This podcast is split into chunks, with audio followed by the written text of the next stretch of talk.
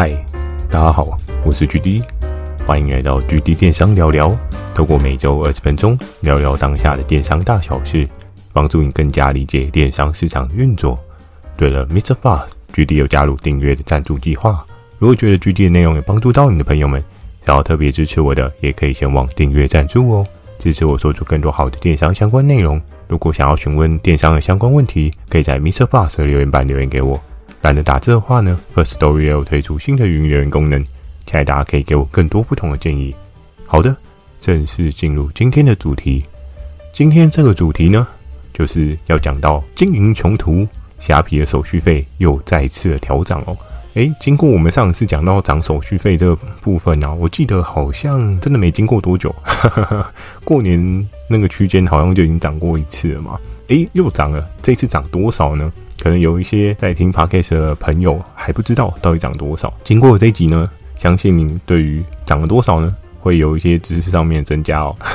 一开始要来讲到的是说涨了多少呢？就是 1.5% 哦。那涨了 1.5% 到底是多还是不多啊？有的人觉得天哪很多，有的人觉得还好吧。这一个部分呢，我稍微看了一下，在网络上面每个人角度不太一样，因为每个人在经营虾皮的过程当中啊，都一定会有一些不同的角色定位嘛。我们最简单的做一种区分哦，就是你今天是正职还是你是兼差哦。正职的人呢，相对来讲的话，你的影响一定会很大嘛，代表的是你的金流来源有很大的部分可能是靠这一个虾皮的收入去支撑的嘛。但如果假设你今天是兼职的人呢，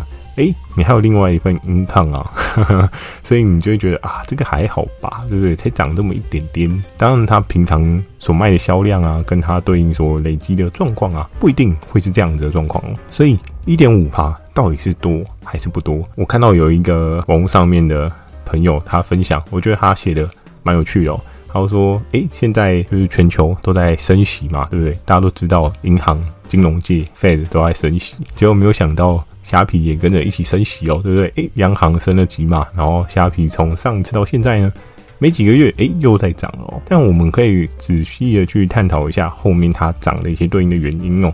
因为毕竟呢，包含如果以整个全球局势来看，包含去看虾皮的对应母公司来讲的话，整个集团的状况来讲，海外市场呢好像不是到非常赚哦。虾皮的对应母公司他们实际有赚钱呢，就是在台湾这一块市场应该算是蛮厉害的水准哦。有看过很多数据报道啊，真的台湾虾皮贡献了蛮大的占比哦。所以今天只有这个地方可以领得到钱，换作是你呢，其他的地方如果领不到钱的话，你会在哪边动手？一定会在领得到钱的地方动手吗？所以虾皮又涨了这一波，那这一波呢，在我们前面啊就跟大家预告过说，涨价这件事情会一直发生哦。而且如果有在经营其他的电商平台的听众朋友，可能就可以感同身受，不见得只是虾皮涨哦，可能其他的平台通路也有一些对应的涨价啊。它的状况可能不是想象中的这么好，毕竟在疫后的世界啊，大家对于网购的需求可能会稍微有些许的减少哦。那这包含是说在那个实体通路的对应贩售的单价，毕竟你是去现场取货的嘛，你就节省了运费这一块，少了运费这一块呢，那大家可能就想说我不需要先买然后再去超商领货啊，我可以在我家隔壁的超商啊、全联啊，还是说其他的卖场去做一些采购，所以渐渐呢就会影响到整个市场的状况哦。那我们再来回归说涨 1.5% 到底是多还是不多？如果你今天是一个百万级的卖家，哇 1.5% 就真的有点多。可是如果你今天是一个就是真的是兼职做的人，那你可能有时候有单就当作是一个生活当中的小确幸啊，那对你来讲 1.5% 应该不会是到太多啦。除了这一点呢，我们还可以用另外一个角度去思考，通常会觉得涨了很多，还有一种状况就是你今天做的这个商品啊，利润值真的非常非常低哦。假设啊，你今天卖一个商品有100块的利润好了， 1.5% 的话，我们去大概抓一下，我们算整数2块就好了。100块2块你会觉得很多吗？可能就会觉得其实也还好，不痛不痒。但你今天如果是1万块的 2%， 可能就会稍微有点感觉哦，对不对？200块可以吃个便当了吧？以台北的状况来讲的话，200块是可以买到一个便当的哦。所以啊，涨 1.5% 多还是不多，其实是在于你在这一个产业链你的依赖性，你所需要它给你金源支柱的状况来去判断说，到底是多还是不多。那这个就是有对应的分成啊，兼职、正职，正职又有分大卖家跟小卖家嘛。对于大卖家来讲的话，理论上他们利润的调控应该都有一定的水准啊，应该不会到全部都是低毛利的商品去做一些操作。以这样的状况来讲的话，它涨这个对应趴数是压缩到中间或是比较小型，真的是刚转型正职的卖家会影响很多，因为你可能正在电商的突破瓶颈期，你不知道怎么样去操作，然后去放大你的利润，去放大你的收益，所以涨了这一点 percentage 你就觉得哇天哪，我原本就只赚20-30块，你要涨我 1.5，那我这样我到底要赚什么？GD我在这一段时间啊，也蛮常逛虾皮的，我就会去看了一下，过往看到一些很特别、真的很便宜的东西，是不是还是这么便宜哦？但我看到有一些对应的卖家，真的好像开始有比较没有这么便宜一点。当然有一些可能是，他有很多库存吗？还是说他想要做引流状况，他没有涨价 ？maybe 有这种可能性。但是渐渐呢。我记得在以前啊，我们做一个平台的价格比较的时候，我们看到虾皮的价格真的是望洋兴叹，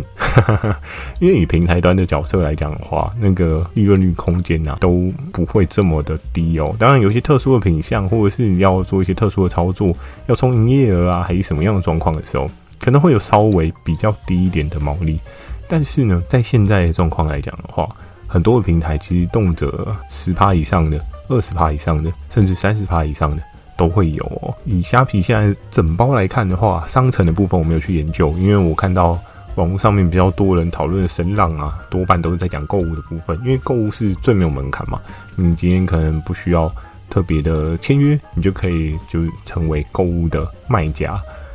那购物的卖家它就是在于有活动跟没活动的状况，有活动没活动的状况，其实包底大概也都涨幅之后呢，可能也要抓到 10% 是相对比较安全的哦。那甚至呢，它会不会再更多一点，那就要看你可能有没有去参加一些对应的门槛啊，比如说免运门槛啊，还是说你今天有投广告啊什么的，那就会有一些不一样的状况哦。你可能对应投广的回报率啊，也是需要去看待的哦，就会有各式各样的思考点。今天涨了这个，我可能就少了一些资金筹码去做一个广告投放，又或者是今天少了这一个，你原本一个月靠虾皮可以赚3万块，突然剩2万块，哇哦，低于最低的薪资水平了，对不对？我想一定会有很多人很紧张啊，就想啊怎么办？好不容易我想要斜杠，又或者是我想要靠自己的创业打出一片天，结果才刚开始起飞就遇到这样的状况哦。那接下来呢，就是要来跟大家聊到，如果你是卖家，应该要怎么面对这个涨声不断哦。因为毕竟呢，我们在前期啊，开始讲电商聊聊的时候，就跟大家预测到，今年呢一定会是一个平台应该都会涨价的状况啊，很少不涨吧，也有可能那平台的量真的很低哦。多半平台会涨价呢，就是他可能有一点市场上面的声量，他觉得他可以拿到这一些对应的流量，所以他可以给你收费，因为很多人都会去思考的是说，为什么虾皮可以多收这一些钱哦？但是我记得在之前的集数有跟大家分享到啊，虾皮它的流量啊是胜过台湾大部分的平台，我不敢说全部，但是应该有个90%跑不掉哦，因为毕竟它的价格来讲的话，就是会是最大的客群嘛。可是相对来讲的话，也是因为它有这么强势的流量，它涨价多半大家也只敢闷闷一下。如果你真的是靠虾皮过活的人啊，那你也只能接受啊，对啊，那接受的话，你应该要怎么样面对呢？接受之后，当然就是要想一些对应的配套措施跟一些对应的配套方法嘛。你要去思考的是，你今天卖场主力要靠的是什么样的东西去赚钱哦？那这些主力的东西去赚钱啊，你是不是真的在跟一些很可怕的人竞争哦？有一些人可能会抱持着一种拼搏的心态，他会觉得啊，我就是小虾米，要打赢大金鱼，所以我可能尽管我是一个小卖家，但我就想说跟大卖家去努力抗衡哦。当然有这样的勇气呢，绝对不是一件不好的事情哦。可是对你来讲的话，你的利润率就会被压缩到一个很可怕的地步哦。曾经有个合作伙伴啊，他有跟我分享过他的一些商品经营的思路跟理念啊，然后他有跟我分享一些对应的操作机密吧。可是他有一些很特别的地方是，他的成本啊是真的很厉害，厉害到他的卖价就是人家的成本哦。如果有这样子的 level 的状况的话，哇，那真的是无话可说，对不对？随便都可以打射对应的人哦。可是假设如果你今天是不一样的状况，你今天没有这么威，没有这么厉害，你要跟这样的人打，价格你 always 就是打不赢哦。所以开始有各式各样你要去思考的事情哦。思考的事情呢，就是在这个掌声不断的状况之下，你要做的事情是，那就默默把你的价格稍微调高一些吧。如果假设你今天这个东西卖很好，如果你调高了之后卖的稍微比较没有那么好，但是对你而言来讲的话，我们还是要去看整盘的效益哦。我相信很多人在经营电商的过程当中都会有一个对应的知识框架，包含举例我过往也有过，我们在做平台窗口的时候，我们也常常说以前这个东西卖200块卖爆了，对不对？每次谈活动的时候，当然一定会跟合作伙伴说，上次200块卖爆了，我们来卖199，我们来卖195 190，那相信一定可以卖得更好。但是真的有卖得更好吗？我们实际有去思考了一下哦，事实上并没有卖得更好，因为市场的需求量可能就是那样子而已。所以有时候你今天卖得好的东西能不能涨价，我觉得你可以稍微思考一下。当然你一定会有一些对应竞争对手啊，你的竞争对手他就是一直压着你的价格打，然后一直害你被吸收走，那是不是你有其他的变通的方式去做一些对应的操作？举个例子，像现在我记得虾皮好像也有很多那种买空卖空的人，就比如说他今天是你下单，然后他的订单可能会从对应的工厂发出来，然后再送到消费者的手上，那他的时间就会拉非常非常长。所以假设你今天在销售的过程当中，你发现你的对手就是那个大陆很厉害的工厂，它的价格真的是超级无敌低的，但是你是不是就可以强调说你是24小时到货，还是你是多少的时效内到货，甚至他下单的当天就出完货这件事情？那你就可以抓住一个明显的壁垒，就是好，我今天要做的生意就是快速到货的生意。当然你的快速可能不会像 MOMO PC Home 这种超猛快速，对不对？可是如果你去比上不足比下有余，你去跟对岸的卖家去做一些比较，你就会发现你的相对已经比较快一点，那你就可以在这中间获取一些比较 OK 的商家。那你的价格尽管稍微贵一点，我觉得应该还是会有人接受，只不过你要去评估你的这个商品会不会有一些可能的急用性哦。举个例子像假设现在我们国门已经大开了嘛，疫情大家已经是一个接近完全解封的状况对，很多人都出国玩，那出国玩的时候，有时候好友就出国的时候，当然你需要买机票准备护照什么之类的，但是有时候可能有的人就想说突然想到就直接出去玩嘛，对不对？那他会不会有急需急用的时候？一定会有所以你是不是就要去 checking 像是这样子的客群，然后去主打说你可以多快到货这件事情？尽管你不是真的最快，但是我们就是在这中间做一个比较嘛。假设你今天虾皮上面的竞争对手工厂卖家它非常低，但它的速度超级无敌贵，要等2个礼拜，你下个礼拜就要出国去日本冲绳玩了。换作是你的话，你可能买这个很便宜的等它吗？当然不可能嘛，对不对？所以在接下来就要去思考的是说，那假设今天好，我们 PC Home 它卖的价格是相对贵很多的，假设大陆工厂是卖99块你是卖129块，对不对？ PC Home 是卖399，好，也不要差太多。以这样的逻辑概念来讲的话，你可以做的是什么？你就可以去做199到299之间的价格区间为什么呢？因为对应急用的人，第一个他没有办法等到大陆的工厂发货给他，这是第一个首要的条件，因为你的 schedule 已经排定了。那第二个呢，是你跟 PC Home 比，你一定打不赢他嘛，因为他有一个专门的车队你可能是去电到店去寄件寄多久到还不知道。当然如果你稍微比较厉害一点，你有一些配合物流，你可能也可以一样比较快一些。那你比较快一些，你就可以主打诉求说很快到，那相对来讲的话，消费者就可以有更好的消费体验嘛，他可以很快拿到，那他不需要花399在 PC Home 买比较贵的商品，比较快到，但是你的是相对来讲也是快到了，但是稍微便宜一些，那就可以满足对应的消费者需求。所以我们就可以去思考的是说，那在掌声不断的状况之下，你不要只眼巴巴的看着那个很便宜的人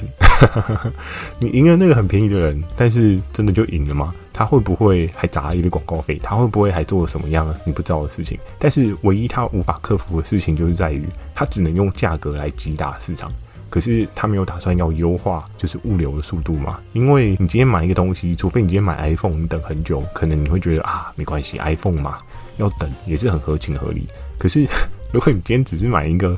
出国玩的东西，好，就比如说出国收纳包好了，对不对？大家都要准备一些离离扣扣的东西嘛，因为这个收纳包你要等很久，你就会 Kimoji 很美送啊，对不对？所以在这个思维状况之下，就可以去做更多的思考，做更多的深耕，因为这一些的条件啊，过往你可能都觉得不是条件，因为你已经被市场上面各式各样的价格去洗脑成 always 市场就只有价格是一切，但是你要去思考的是说换位思考，你需要换位思考的是消费者的立场，他今天是不是很急用这个东西？你今天在做的商品是不是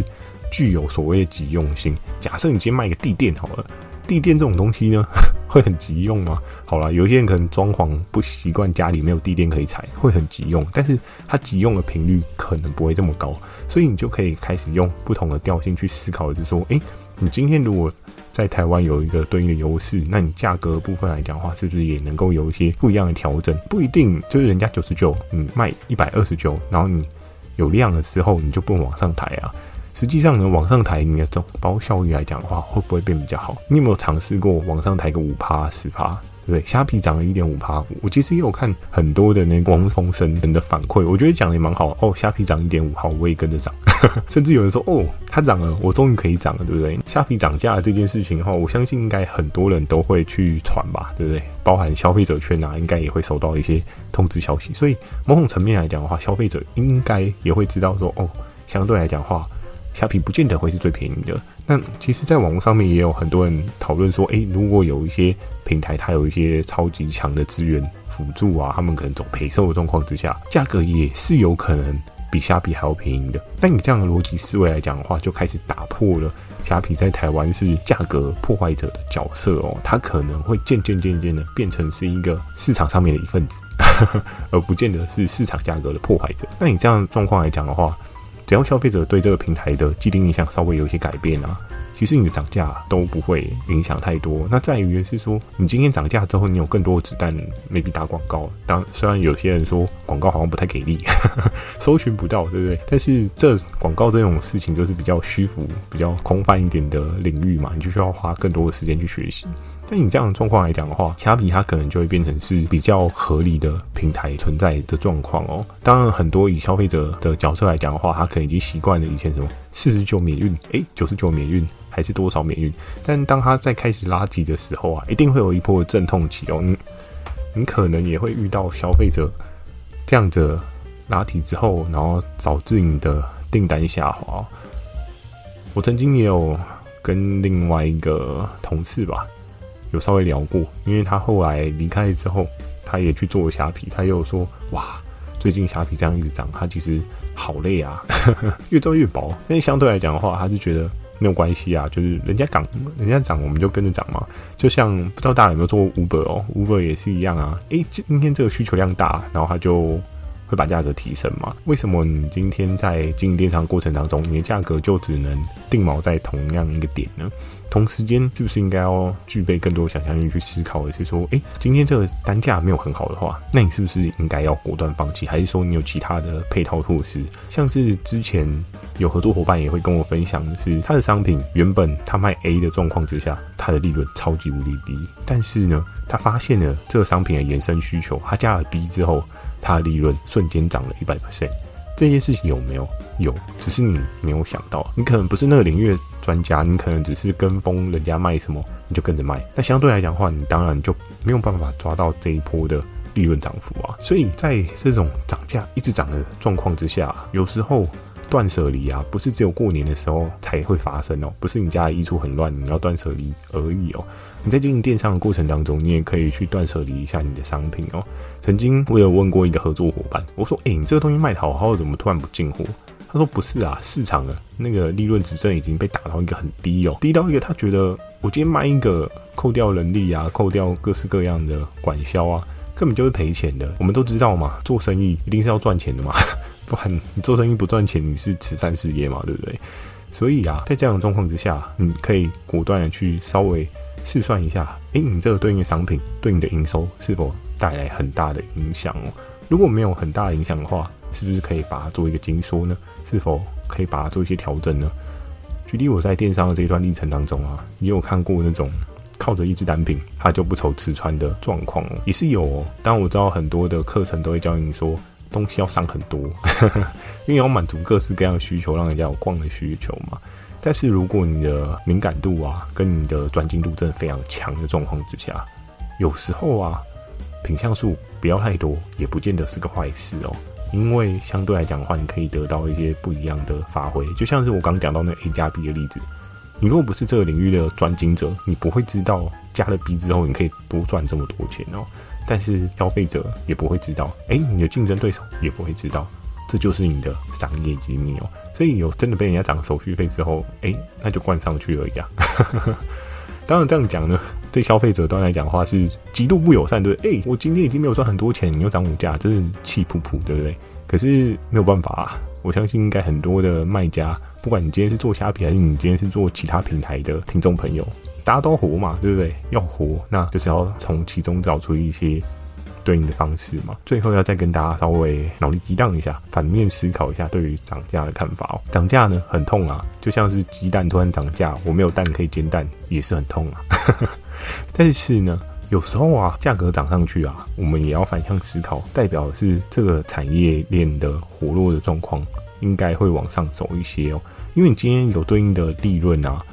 对应的业者他才会有一些操作的空间嘛。假设你今天一盒蛋 always 都是卖38块啊，那你38块你打对折是19块嘛，对不对？就觉得哇19块好便宜哦，对不对？可是某种层面来讲的话，如果假设今天一盒蛋打对折啊50块，省了50块那就会变成是说这个商品它会有更多的利润空间，可以有更多的玩法哦。可是很多人都会希望的是说啊，我就直接指标对应的价格就好了，价格就是我的一切。可是有时候价格啊它拉高的状况之下，做一些活动啊，做一些促销啊，不见得效益会比你直接卖很便宜来的差哦。当然现在很精算很务实的消费者也是很多啦，只不过我觉得就是看在你怎么样去包装你对应产品哦，你的产品跟人家差异点到底是在哪边。同样的商品之前也有跟大家分享过，假设风扇好了夏天的时候大家就说啊，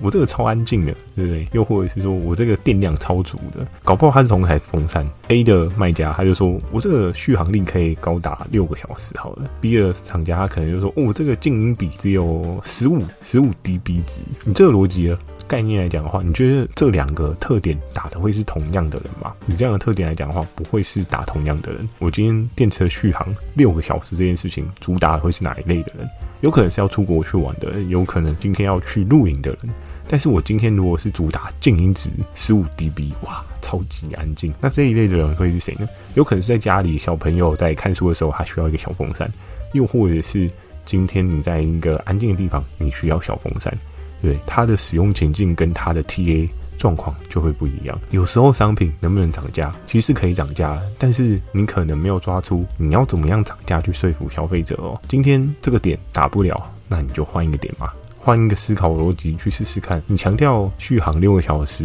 没有看头，那我今天强调超级静音 15dB 是不是就可以？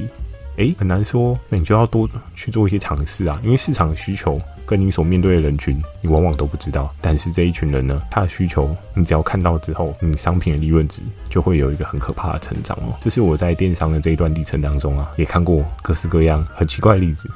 但是我合作伙伴他有时候可能自己也搞不懂，原来他做对了这件事情。电商嘛，就是求新求变，就多多的测试，总是会测试出一些特别厉害的版本哦，在于你有没有那个对应的思考点，在于你有没有找到对应的需求者哦。好的，今天这一集电商的聊聊呢，就分享到这边。喜欢今天的内容也请帮我点个5颗星。如果想要询问的电商相关问题，欢迎大家到 Mr. Bus 留下你的反馈及问题，或者是 Firstory 语音留言给我。如果觉得GD内容帮助到你的朋友们，想要特别支持我的，也可以前往订阅赞助哦，支持我说出更多好的电商相关内容。我会在 Facebook 跟 IG 不定期的分享电商小知识给大家，记得锁定每周2跟每周4晚上10点的GD电商成长日记，还有每周日晚上10点的 GD 电商聊聊哦。那今天这一个问题呢，也想要问大家，虾皮涨价你的心情如何呢？你觉得是一个 bad news 还是 good news 呢？我觉得每个人心态都不太一样啦，因为毕竟你可能面临的状况也不一样嘛。买家跟消费者也会有不一样的体验嘛。卖家可能是比较直觉性的有感啊，因为毕竟突然被涨的成本嘛但是买家呢，不要觉得你不会有感哦，因为等到卖家涨价的时候你也会有感觉的啦只是时间的问题，好吧，就欢迎大家多多分享你的意见哦。祝大家有个美梦，大家晚安。